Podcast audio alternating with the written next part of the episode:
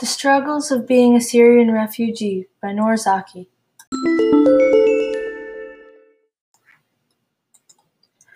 Now you're probably wondering, what are some struggles Syrian refugees might face when migrating and living in a new country? This podcast will provide information and examples of Syrian refugees' hardships throughout their journey and during their life in a new country. Feel free to follow along with the infographics provided with information being said during the podcast. First off, this podcast will begin with the struggles faced throughout the Syrian refugees' journeys to a new life. Imagine having to pack everything you needed in a small backpack. When migrating, the refugees have to compress all of their valuables in a carry-on bag or else they will have to leave it behind. Najib Muslim, a refugee from Syria wrote, quote, Everything had to fit in a small shoulder bag. More than this, he wrote, and you'll be forced to leave your bag behind. Muslim confirmed that all needs such as medicine, food, clothes, a phone, a life jacket, identity documents, toiletries, etc., all had to be kept in a tiny backpack or else the smugglers would not allow the refugee to travel. Next, when refugees from Syria leave their country, they may not know about the dangerous people they could run across whilst their journey. Dangerous people such as gang members and thugs. Asma, a pregnant 32 year old mother of four children, was trying to cross the sea after her first attempt failed until she ran into trouble. Asma said, Quote, There were baltahiya, which are thugs in Arabic, waiting there for us. She said, They hit us and beat us with sticks and had knives as well. Asma and her children were being beaten by thugs when they were trying to get on a raft to sea, and she probably wasn't expecting that to happen. She probably didn't expect to have what might have been her and her children's last chance at freedom ruined by being assaulted with sticks and knives as she was pregnant. Furthermore, it must have been laborious for refugees to cross borders with authorities and police found almost everywhere they go. Many get caught entering through countries and are either imprisoned or fined. The Nation's article on the Syrian civil war states, quote, Migrants prayed they wouldn't be caught by the authorities and fingerprinted in these gateway countries or elsewhere before they reached their final destination. If the refugees migrating pass through other countries without permission or approval, they could be, as said before, either imprisoned or fined. A major difficulty that made travel harder for refugees is being able to travel by boat. A refugee solidarity movement volunteer, Hibat Al Mansour, said, quote, I know people who have tried nine, ten, even eleven times. Mansour claims he's seen Syrian refugees attempt to cross the sea multiple times. Eventually, the refugees are caught at sea and held at jails, well, unless they're lucky enough. Once they're free, they try to travel across the sea again.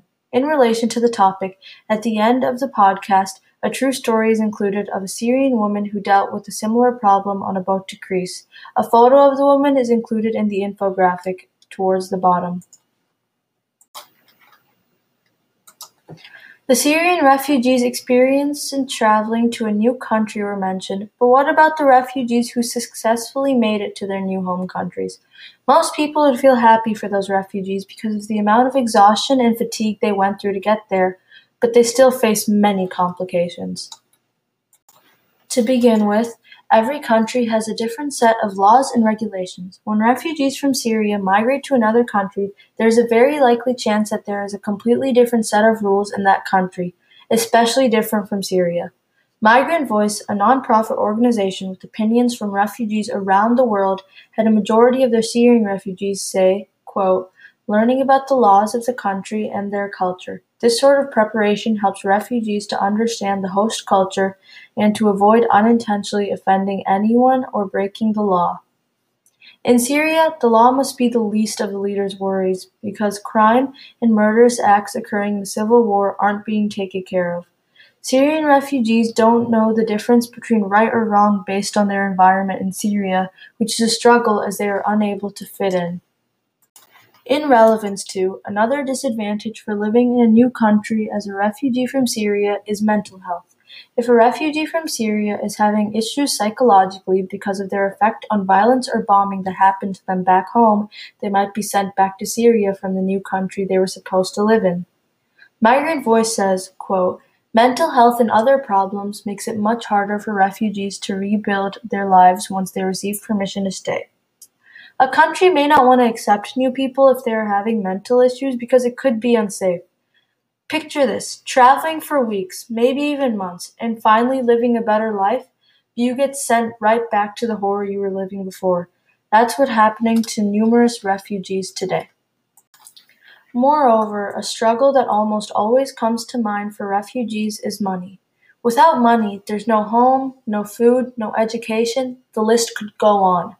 Refugees need money, and it could be harder to have money, especially if you're from Syria, because there are a lot of home invasions, crime, and destruction of homes that cause money to be lost or stolen.